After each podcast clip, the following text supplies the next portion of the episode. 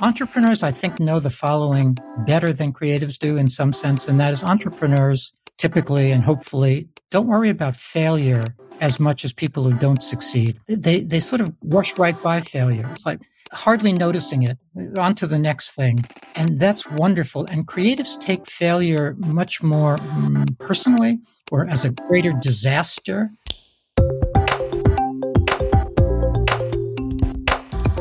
Hello and welcome to The Melting Pot.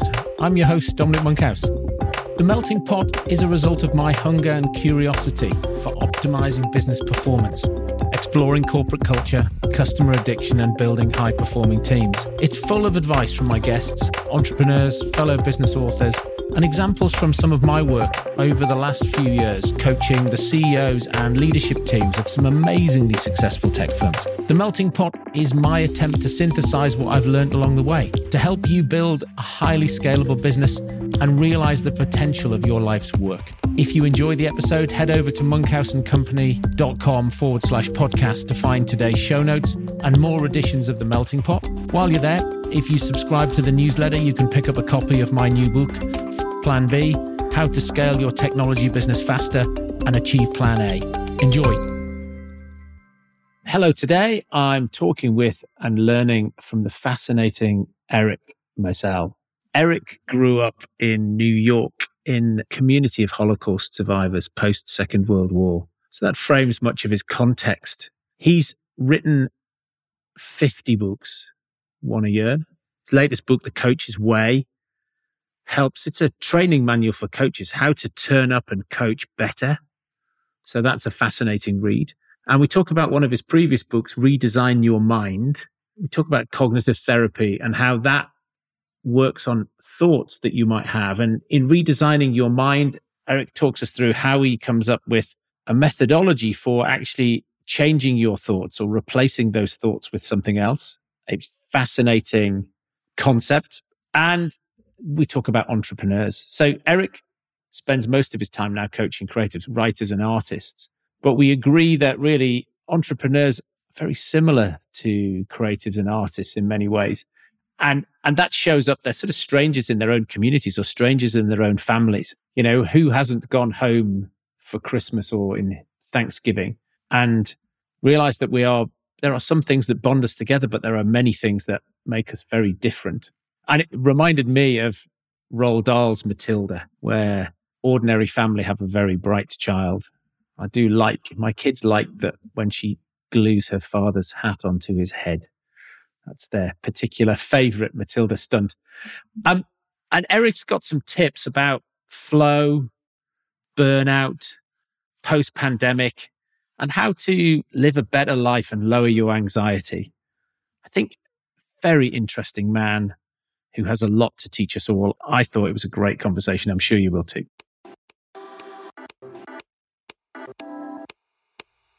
My name is Eric Maisel. I'm a creativity coach and a trainer of creativity coaches. I write the Rethinking Mental Health blog for Psychology Today, which has had 3 million plus views.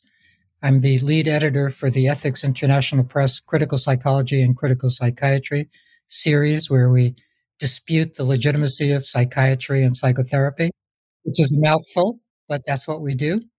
And I'm the author of 50 plus books in the areas of creativity, life purpose, meaning, and mental health. Over what period of time did you write your 50 books? 50 years. One a year. Give or take. Was that a plan? Did you one wake up one day and go write a book and I'm going to just keep going every year, or are you now? Do you now feel like you're on a? Are you on now? You're on a streak, so you have to keep going. No, my explanation for it is that I was born right after World War II, and World War II was the big event in the neighborhood. That's what we lived in a neighborhood of Holocaust survivors and ethnic immigrants and what have you. So World War II was on all of our minds. And the idea of being a resistance fighter struck me as important, even when I was five or six or seven. And I think that's where the books are coming from. This whole time is just wanting to expose humbug and just not not liking a lot of what the, what the world says is right. So I think it's been not so much writing books as resisting. Aha, resisting the orthodoxy. Resisting the orthodoxy and the BS. Can we jump into the smart thing? That feels like we were talking before we were recording about you've written some books about being smart in a not smart world. I'm paraphrasing you there, but that that feels again like resistance, and I I don't want to lose that train of thought. So I'd love to understand what you mean by that and and what help you've given to people. Yeah, forgetting for the second about how one might define smart, whether that's about the old fashioned idea of IQ or multiple intelligences or however to define it, we must believe that intelligence flows over a normal curve, just as all things flow over a normal curve, and that out to the right the one standard deviation or two standard deviations, there are people who are more intelligent than are other people. They keep culture alive. They keep civilization alive. They write constitutions. They're important to us they're not just different, they're important to our civilization and they're not nurtured in most cultures because people who are less smart typically are jealous of smart people. That's a that's an age old truth. And smart people are often the first ones picked on by tyrants, the first ones silenced because smart people are likely the ones who see through the humbug of the tyrant and want to speak out. Smart people have been targeted since the beginning of time without maybe knowing that exactly, but you can sense that when in a in Iran, for instance, when a dictator comes aboard, he kills the doctors first. Now you want your doctors. When you're jealous of smart people, that's what you do. You kill your intellectuals first, you kill your doctors first, etc. Well, if you look at the purge, the history of Stalin's purges, you know, it was like there, there was the doctors, but also took out the entrepreneurs. That's right. Right, because there are people with a they're different. That's exactly right. To round up the usual suspects from Casablanca, it's, it's the Jews and the gypsies and the homosexuals and the smart people and the entrepreneurs and it's the, it's the usual suspects always.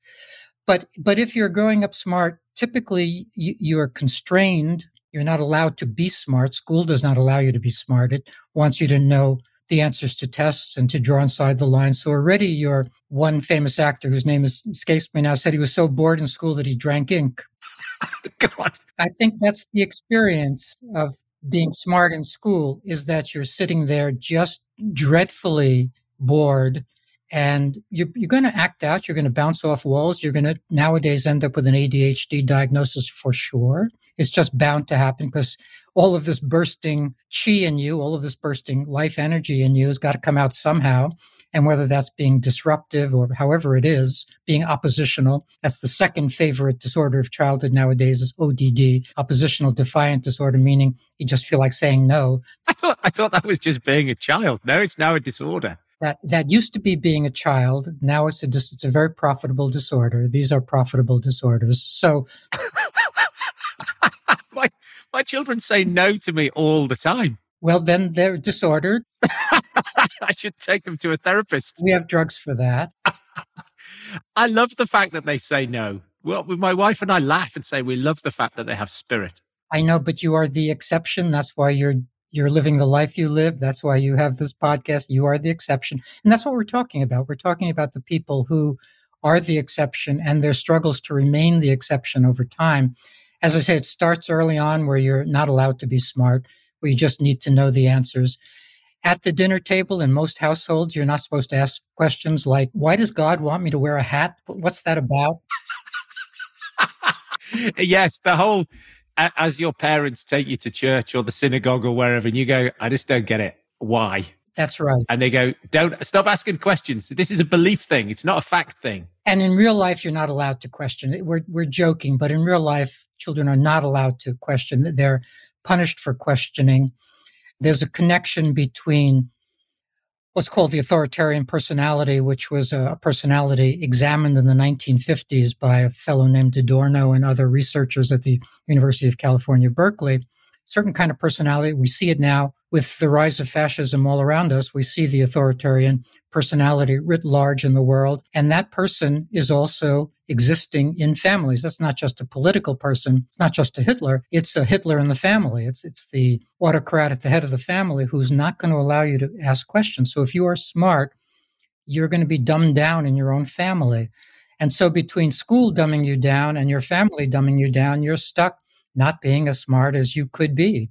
As you were talking there, what sprang to mind was Roald Dahl's Matilda.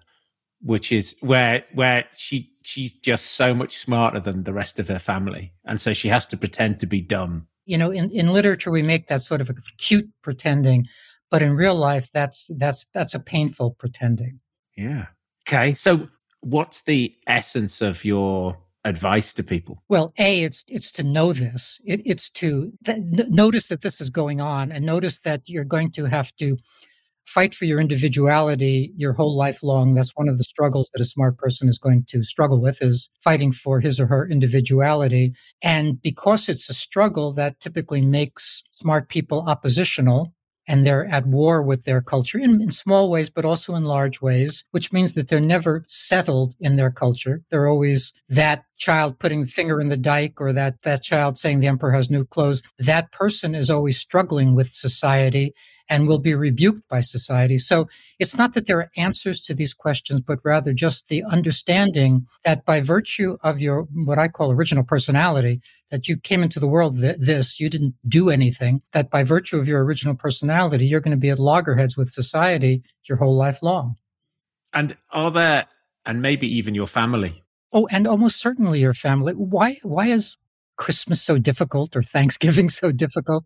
It, it's not just having to make small talk or, or, or the family crises revisited. It, it's this sort of thing that for many people, their parents, their uncles, their aunts are smaller than they are, to the right of where they are. just more autocratic and more authoritarian and and it, it's it's hard to show up even for those two hours and listen to those conversations I was at an event in LA a couple of weeks ago and entrepreneur event. And one of the entrepreneurs said, I love this event. I don't need to filter what I say because the people in the room will celebrate my success. They will not envy me. And I spend most of my life with people where I have to filter what I'm thinking because of risk of causing offense or being envied. And so it feels as though that's exactly what you're Absolutely. About. And in that other world that I live in, the creative and performing art world where I coach artists, the same thing is true that they have to filter themselves. Envy is because with entrepreneurs, they have a chance to make money. With artists, they have very little chance to actually make money. 99 out of 100 artists can't live whereas 99 out of 100 entrepreneurs can live. And there's a, there's a difference there. And so the envy is, is more pronounced in the arts because only a few people are making it. And also the, the difference between someone making it and someone not making it is so extraordinary. You paint a flower and sell it for $20 and a Van Gogh flower goes for $150 million. And it's both just some paint on canvas, and that's kind of crazy making it's kind of crazy making. And and artists really have to deal with the, these discrepancies and these these differences. And so they have to filter their real thoughts which is how dare that go for 150 million dollars? I want to want to slash it. It's just not it's not fair. It doesn't make sense. Well and also and also they might even be able to sell their picture because i'm thinking I do this sort of pricing stuff with entrepreneurs all the time. They might be able to sell that flower for $200 or $2,000 or $2 million themselves, but they probably have a mindset that says it's not worth that and therefore are unable to. They, they may even think that their flower is better than the one that sold for 2 million at some level. And, and it's like, but I'm only selling mine for 20 million, 20 pounds, $20. And it's like, it's, there's a whole load of stuff baked in there. There's a whole lot of stuff baked in there. I've done whole webinars just on asking, just having my clients ask for what they want in the world, whether it's to be have their prices increased or to be on a, on a podcast or whatever it is that they want. My peeps have a lot of trouble asking for all kinds of reasons, a kind of embarrassment, maybe a kind of shame. Whatever it's about, they do have that asking. So I'll often work with a client on, on I'll put simple in air quotes, simple things like let's just double your prices. Let's not go from $2,000 to $20,000, but let's go from $2,000 to $4,000. Let's see if, because buyers are peculiar people, maybe they prefer $4,000 to $2,000. We understand buyer psychology, which is weird, and we don't quite know why buyers do what they do, but so let's just double your price and see what happens. But I have to massage this and talk my clients into understanding that if they're ever going to get out of their day job or if they're ever going to, often my clients are called by their mates who are making money parasites for not making that is that there's a dynamic in, in the family where if you're not making money, you're disparaged. It's clear why that would happen. So if you want to get over that, if you want to stop being a so to speak parasite, if you want to get rid of your day job, you're going to have to make money from what you do. And my line for this is you're going to have to prove the exception. That the rule is artists don't make money. You're going to have to prove the exception, and let's let's have you be the exception. Fab. And so there must be a great sense of how often are you able to persuade them to do the thing that they're not keen to do? I don't mean persuade. I mean help them open the door and step through it because you're not making them do anything. They're just allowing themselves to do something. I don't mind the word. I don't mind feeling like I'm trying to persuade them for their own benefit. But it's a, it's a two step process, as you can imagine. One is to get them to agree to the idea, and the other is to get them to do the work. And it's easy to have them agree to the idea. Sure, that sounds like a good idea. But are they actually going to write to their gallery owner and say, my paintings are now $4,000 rather than $2,000? No, that takes a heck of a long time to have happen. And it, it, takes me noticing that they haven't done it. They're often not going to, they're going to talk about something else in the next session. They're not going to report and say, by the way, I didn't change my prices yet. Some of my, over time, my clients will actually start to say that. They'll start to admit that they haven't done the work. But in the beginning, clients don't want to, you know, we're all defensive, tricky creatures. We don't want to admit that we didn't do what we agreed to do. So it's a little bit on my shoulders to remind them that, you know, you said you wanted to do this this past month. Did you do it? Did you manage to do it? And they will, you know, shamefacedly and with chagrin say, not quite. And then we just have to get back on the horse, right? You know, that's first, first is the self forgiveness part, by the way. Before getting back on the horse, I have to invite them to just try to forgive themselves for not having gotten to it because there are all kinds of reasons why they didn't get to it, et cetera, et cetera. So let's be a little kind and generous and let's be compassionate. And why don't you forgive yourself? And now let's get back to the work. Okay. So thank you for indulging me on that. I think I think that's I think lots of the entrepreneurs who are listening will be reassured that they are strange creatures. I didn't know that. I think sometimes people wonder, you know, as you say, you look at other people Christmas seems like a joyous time for them and their families. Mm-hmm. And you think maybe you're envious of their joy and their, the simplicity. I mean, I, I remember having a lady who used to work for me years ago. You know, she'd finish work, she'd go home, she'd watch a soap opera, she'd cook a dinner, she'd go to bed, she'd come back to work. And just think it's a bit like taking the other pill in the matrix. It's like, you know, you don't have to make any decisions. There are, there is no stress in your life. That's right. Maybe, maybe one day you just think, God, I just have a rest? Maybe I just just wouldn't that be nice? You know, you don't even know that there's a lack of drive in your life. That's right. And nowadays, that lack of drive probably you'll express it as depression. You know, if if you if you're not exactly sure why you don't feel passionate about things or don't have a lot of energy or what have you, the contemporary way to name that is depression, and to end up with a pill that supposedly does something there. And that's that's typically what goes on nowadays. So I've I've got I don't know the answer to this question, which is why I'm asking. Say, at the minute, I get told all the time that people are burnt out. If I said to you that every there's a pandemic of people being burnt out, how do you react to that? Well, I think it's true in the sense that with our fractured days, text coming in, emails to answer, what have you. I, I, do believe we've never been busier. And I do believe that the idea of the weekend has kind of vanished. I mean, maybe some people still try to manipulate something called the weekend, but most entrepreneurs, most people I know, most creatives are holding the, the seven day, 24 hour work week now. So there's got to be burnout associated with that. There's also all of the shenanigans in the world that burn us out. That is just our desperate feelings about what's going on in the world. That's a pressure and a difficulty. For me, I try to present a picture to clients of a certain way of living their lives, a kind of paradigm shift from the idea of there's a purpose to life to the idea that there are multiple life purposes that you get to choose. You have to pick the three or four or five or six or seven important things in your life and if you don't get to them, then, then life, then you will burn out or you'll feel depressed or one of those other kinds of words because you're not actually getting to the things that matter to you. And to my mind, each day is a negotiation around these life purposes. That is, which ones of them can I get to today? It's that other to do. We have that one to do list of the million things we have to get done.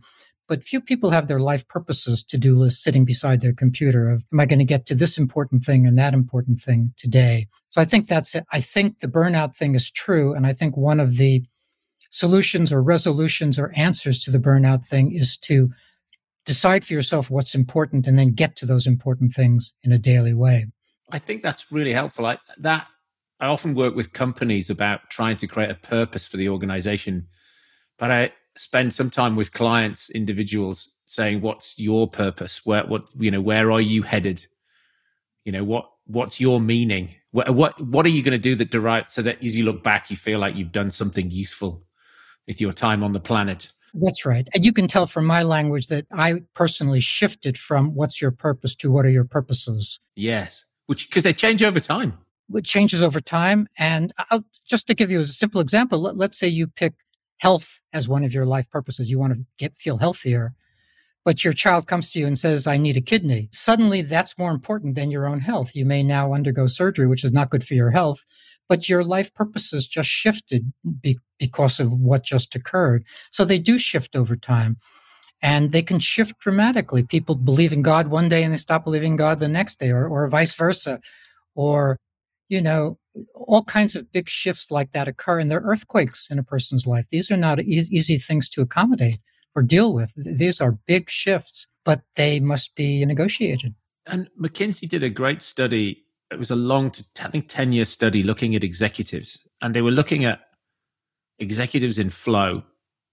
And so they said, if you are doing work that puts you in flow, which I guess is true for the creatives that you work with. Absolutely. Right. So I call it the trance of working, but it's the same idea. Yeah. And so that ex- they were 500, they found that these executives are 500 times more productive, 5x times more productive. If you're doing something that you get paid for that I guess brings you joy, or for when you're when you're doing it, time stands still, or for large chunks of it, you can get what did you call it? The trance of work. Is that what you called it? The trance of working, yeah. I love that. I was reading another thing which actually said surfing was more effective at treating PTSD than the drugs because it forces you into a trance-like state. There's some waveform. Is it alpha waves? Is that what it is? It's a, it's about waveforms, but it's also about the following. This will take me a couple of sentences to explain, but and I sell all my clients on this if I can, and, and that's the idea that they ought to get to their creative work first thing in the morning before everything else. And for me, there are three big reasons. A, if you got to your work every day, you'd get a lot of work done. That's the obvious one. That's an easy number one. As a creative, absolutely. Yes. But even as an exec, people do it all the time. They start doing email and it gets to five o'clock and they've done nothing useful. Exactly. Now, the second thing is, is what I want to talk about, and that's the, the trance part and the creativity part. Everybody knows we dream when we sleep. We dream in REM sleep. Most people don't know that we think in non REM sleep. Our brain's active all night long. So both things, and they're different things, both things go on during the night. We dream and we think. If you go to bed with, here's my cute phrase, with a, with a wonder rather than a worry, with a sleep thinking prompt like, I wonder what Mary wants to say to John in chapter three of the novel I'm writing, your brain will work on that during the night. It'll think. Mary and John will have a conversation. And all you have to do is wake up and go to the computer and take dictation in a kind of a trance like state. You don't have to really wake up. In fact, you don't want to really wake up because the second you turn to the new day, Mary and John's conversation has vanished. It's gone. It's been eclipsed by your worries about the new day. So there's, call it a trance or kind of dreamy state or a sleepy state or some kind of state that is that state when we're first working, waking up that's just about the most important time of the day for a creative person, and maybe for anybody who's trying to get anything done. If you're trying to dream your new business into existence, the way to dream it in, into existence is not to wake up and work at it, but really to give yourself this kind of sleep thinking prompt the night before, like, what does my business want to look like? And let your brain work on it. Because when we sleep, that's the only time we have our 100% brain during the day, we're thinking all of these small thoughts all day long. I have to pick up the kids at three, and does the lawn need mowing, and this and that. And we don't have to think those things when we're sleeping. So that's that's why dreams are beautifully edited films, because we have our whole brain, and that's why we do our best thinking when we sleep. So most people are not making use of. I have a whole book on this, of course. You you can tell a book called Sleep Thinking, but it's, it's 90 minutes or an hour or two hours of free creative time while you're sleeping. And it's, I, I find it, I'm sort of on a mission to not have people waste or, or not get to know that they have this time available to them. They can write whole books or, or create whole businesses just by sleeping, so to speak. You do have to wake up at some point, but the sleeping part is really important. I think from entrepreneurs' perspective, there is a definite creative element to most of the entrepreneurs that I work with.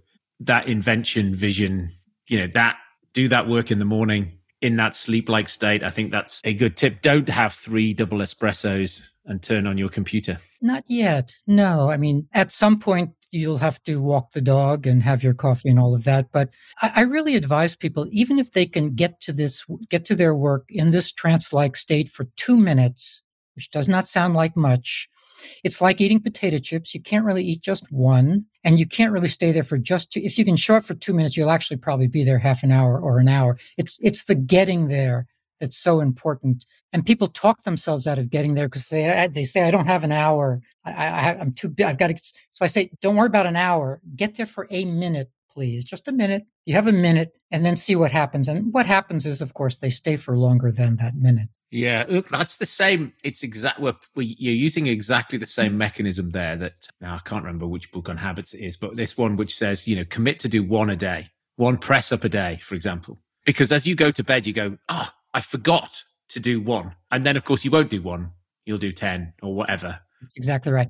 And also, just to stay on the on the same area of sort of creatives and entrepreneurs. Entrepreneurs, I think, know the following better than creatives do in some sense. And that is entrepreneurs typically and hopefully don't worry about failure as much as people who don't succeed. They, they sort of rush right by failure. It's like hardly noticing it on to the next thing. And that's wonderful. And creatives take failure much more mm, personally or as a greater disaster or, and they start to talk self, create self talk around, I have no talent. I have no chance. They denigrate themselves. And that's even before they've failed. I mean, that's like a fear of failure, which acts to stop them creating something. That's exactly right. So I have to, I have to tell clients all of the, th- the truths about process. Only percentage of the things they do will be any good. Who wants to hear that? They may spend two years on a novel that doesn't work. That's the truth of the matter. No one wants to hear that, but they, they have to get uh, acclimatized to process much better. You would think a creative person would understand the creative process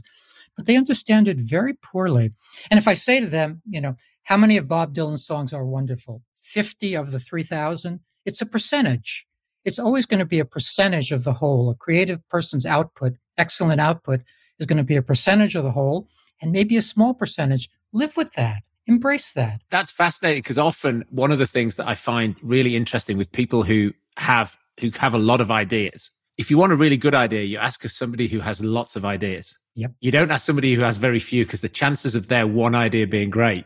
That's right. And, and also the people who have one idea are really invested in that idea because it's valuable to them. Where I have a thousand ideas every day. If you don't like any of them, I don't care. I'll have a thousand tomorrow. I'm just ambivalent to whether you like my ideas or not. That's right. As you know, there's a direct relationship between having ideas and showing up because let's let's say there is a truth to an idea like inspiration. Well, you only get inspiration if you're showing up. Tchaikovsky has a line I like, which is, I'm inspired every fifth day, but I only get that fifth day if I show up the other four. So there's no reason to suppose that on any given day you're going to have that wonderful idea, but you're not going to have that wonderful idea if you haven't shown up on that day to your business or your novel or your whatever. You've got to keep showing up to it. Okay. So actually the thing the reason I mentioned the flow was I suspect that the people who get burned out are never spending any time in flow, right? So there's there's a large proportion of people who are just grinding and they're getting no joy out of their work. Whereas I think the people who have spent some time in flow, it inoculates them against their burnout. Yes, and I, I, I want to add a, something that's quite abstract, but actually important. And that is, in my vision of how things work, just as there isn't a singular purpose to life, but rather are multiple life purposes that we choose, I don't believe that there is a meaning to life, that, that there's some objective meaning out there that we are supposed to find. And that's been the metaphor for 2000 years to be a seeker of meaning that is out there. And I'm interested in the paradigm shift to the idea of making meaning, not seeking meaning, to stop rushing around off to India or someplace looking for meaning as if it were somewhere, but to stay put and make meaning. And from my point of view, meaning is just a feeling. It's not that important. And this is blasphemy, but it, it, it's really, to my mind, just a feeling like other, like joy or anger. It's a feeling. It's a special one, but it's just a feeling, which means it's going to come and go, like all feelings. This is big news about meaning. Meaning, the experience of meaning is going to come and go. What that means is you have to do your work, even if it's not feeling meaningful. And most people make the connection that I'm going to, why, why should I work on this novel? It's not feeling meaningful to me. Well, it shouldn't feel meaningful. Meaning is just a feeling that comes and goes. If you believe it's important to work on, then that's your rationale. That's your raison d'etre for doing it because it's important to you, not because it's giving you the experience of meaning. Well, I like that because I, I was with a client yesterday and, and, you know, we were talking about why do people come to work? What brings them a feeling of joy? And one of the things that people were saying is doing meaningful work. And somehow there's, if you then say meaning is just a feeling, it's feeling that you're doing meaningful work rather than this thing that you are doing meaningful work. It's just, a, I, I feel that this is meaningful and like it brings me joy. That's exactly right. And that's a big difference. It just sounds like a linguistic difference, but it's actually a big human difference to feel, to have a feeling versus to need the thing to be something that it can't be. As a simple example, let's say you're an activist in some cause, but your, your job this week is to lick envelopes in service of the cause. That, that's your whole job this week is lick another envelope and lick another envelope. Well, you know why you're doing it. You're doing it because you believe in the cause, not because licking envelopes is a meaningful activity.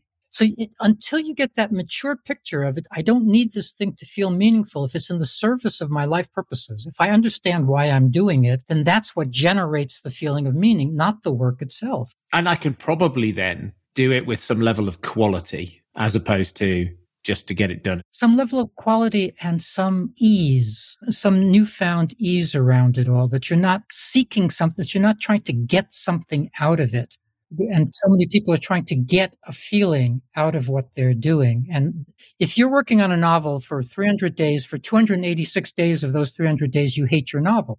That's the truth of the matter. Most people don't like what they're working on, and most creatives don't like what they're working on most of the time because they're struggling with a paragraph or struggling with the plot or struggling with this or struggling with that. So you can't you can't be working on these things and hoping to get the experience of joy sort of that smiley face day out of writing your novel. That's not the true experience. The true experience is not a smile. And certainly when you're working with your editor and doing the proofread and you've read it for the 50th time, just want to rip your eyes out. Nothing could be more boring on the face of the earth. There's not a single thing. It's just awful.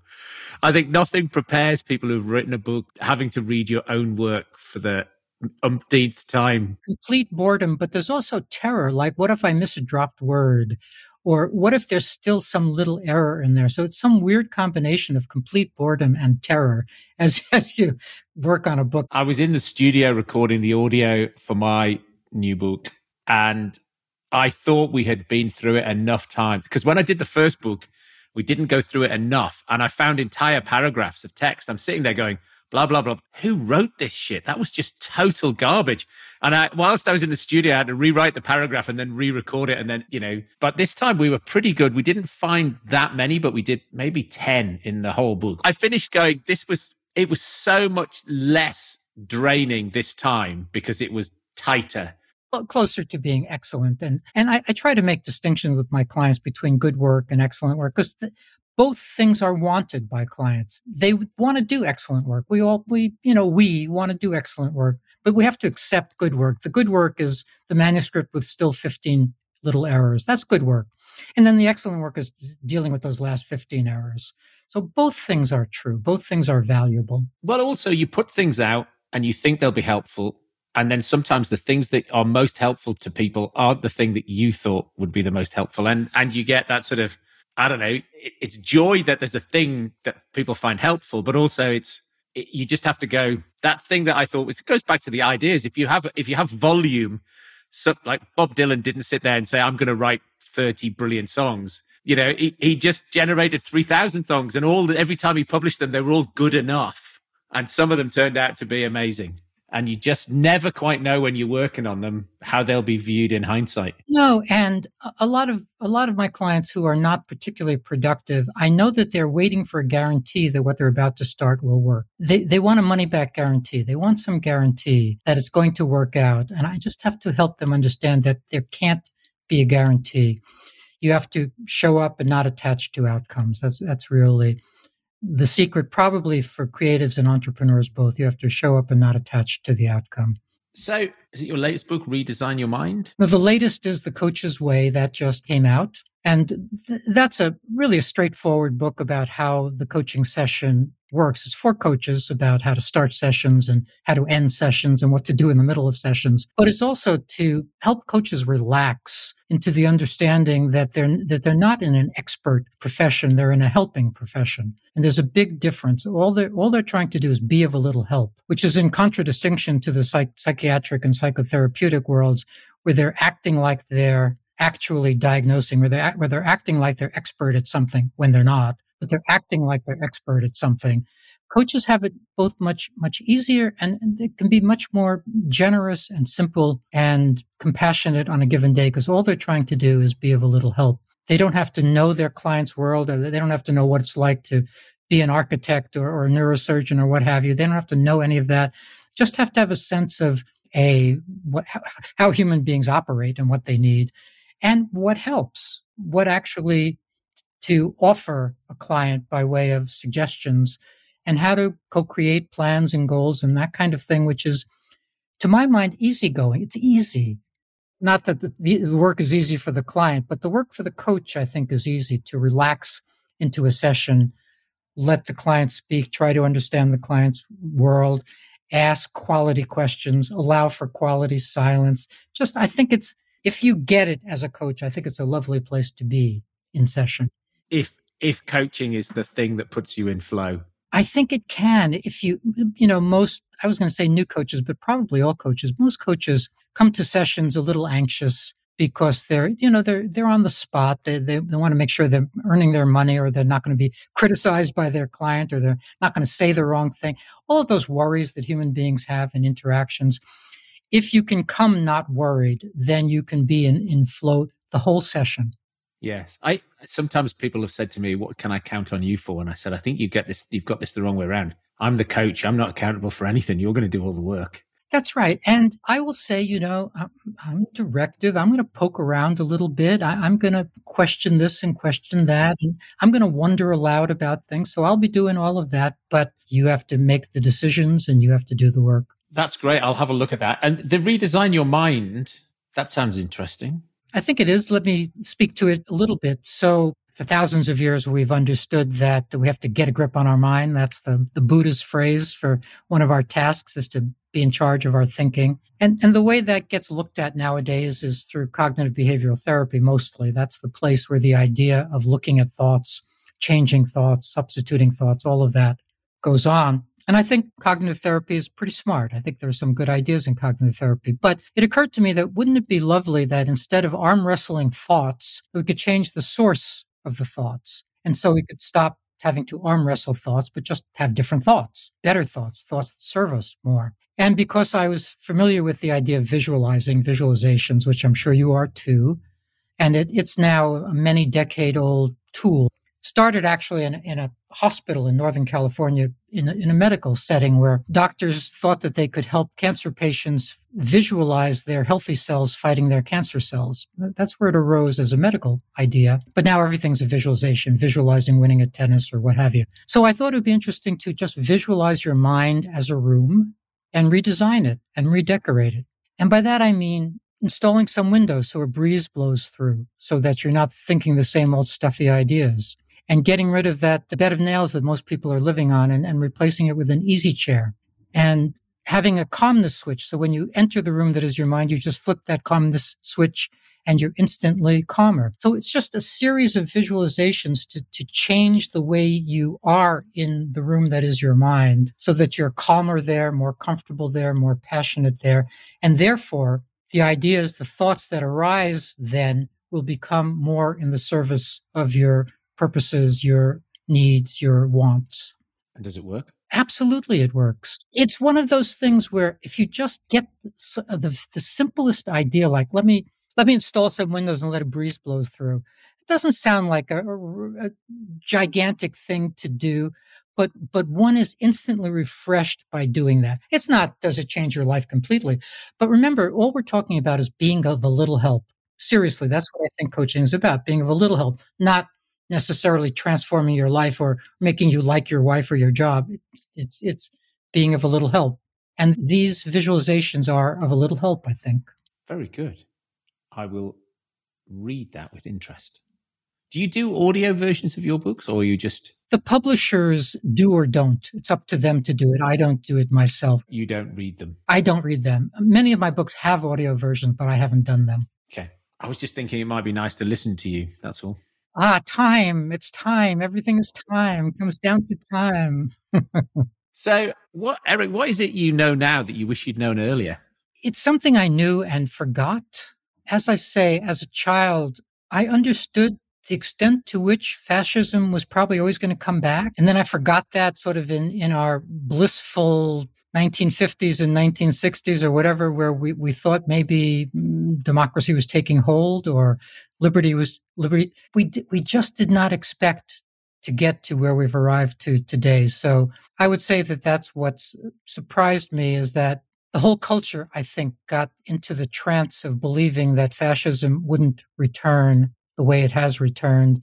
And now we stand surprised as, as if as if we shouldn't have known that, but we should have known that. And from your perspective, having, as you say, growing up in a community of Holocaust survivors, did the community have a particular perspective on the civil rights movement or McCarthyism or, you know, which is sort of a lack of tolerance for particular people in the United States? Yeah. I mean, the people I knew, this is not the whole, you know, one chooses the people one knows. And so I'm sure there were, there, I mean, I know there were Orthodox, right wing, conservative believers who were not for liberty, freedom, what have you. But I, I hung out with leftists. And so, uh, the, like, the father of one of my best friends was in the Lincoln Brigade. Many people will not remember what the Lincoln Brigade was, but those were Americans who enlisted to fight Franco in the Spanish Civil War back in the late 1930s.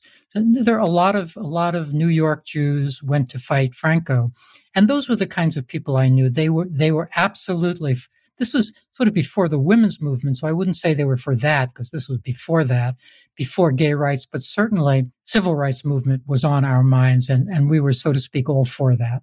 Yeah, against authoritarian wherever it shows up. Wherever it shows up, and and that's right. That's the simple way to say it. Wherever it shows up. I remember maybe your listeners will remember Albert Camus' novel, The Plague, which is an allegory about World War II. And it ends in a way that always struck me. And I read it as a very young person. It, it ends with Camus saying, the rats always return for the edification of mankind. And I knew that that was true reading it, that the rats always return, but that's what we forgot in sort of blissful ignorance for a while. And the rats are back. Okay. What are you railing against at the moment? What are you intolerant about? Disorders of childhood. That is how many millions of children are on multiple chemicals called medication when they ought not to be, and how any kid with energy is going to get an ADHD diagnosis nowadays and is going to be given gateway drugs to addiction for no good reason except psychiatry has sold a bill of goods. So that's that's my railing. My most of my railing at the split second is about the the evils of psychiatry and psychology. Okay. And what, given the conversations we've had today, or even just you know random books that you think are amazing, what do you think people should pick up and read? I've always felt that I'm in the existential tradition, which is a certain philosophical and literary tradition, and if folks sort of have lost their understanding of that tradition or have never encountered it, then the books in that tradition would be Dostoevsky, and Camus and Orwell and Kafka. So there, there's, I think, if one were to look up the existential literary tradition, you'd find a host of books that are completely important and relevant today. Books like Orwell's 1984, which comes to mind. Those are books that, that should not get lost and that, that are really valuable. I've never read 1984. Mm-hmm. Well, then I recommend it to you, and it, it it's really it its central idea that an individual can be fooled into thinking that Big Brother isn't watching when Big Brother is watching. It couldn't be more contemporary. Fab. I've recently been exploring the Stoic tradition. And that connects, the Stoic tradition connects to the existential tradition, probably is in that lineage. Absolutely. Eric, what should people do tomorrow? What advice do you have? Um, so I'm going to paraphrase some of the things you said and then see if there's another another nugget you can throw in. So you've said people should have some think something that they need to solve and then go to sleep. Get up in a trance-like state and commit to doing 2 minutes. Yep. Might get longer. Create this calm redesign their mind and create calm space. What else could people be doing tomorrow? See if they can feel that shift from maybe they've been spending a lot of time worried or wondering about the purpose of life. Make the shift to life purposes. Just add an S to that idea and create your own menu or list of life purposes. And then do the amazing thing of actually getting to some of your life purposes on a given day. Eric, that's brilliant. Thank you very much indeed for coming in and sharing your wisdom today. Thank you for listening. I hope you enjoyed that as much as I did. If you'd be kind enough to leave a review, it will really help other like minded entrepreneurs find this podcast and grow our community. For all information relating to this episode, you can go to monkhouseandcompany.com forward slash podcast, where you'll find some cracking show notes, additional reading, and links relating to our guest. There, you can also find my blog and past episodes of my subjectively not crap newsletter, where I'll update you on the best articles I read that week, some recommended books, and other podcasts. Thanks, and I will see you next week.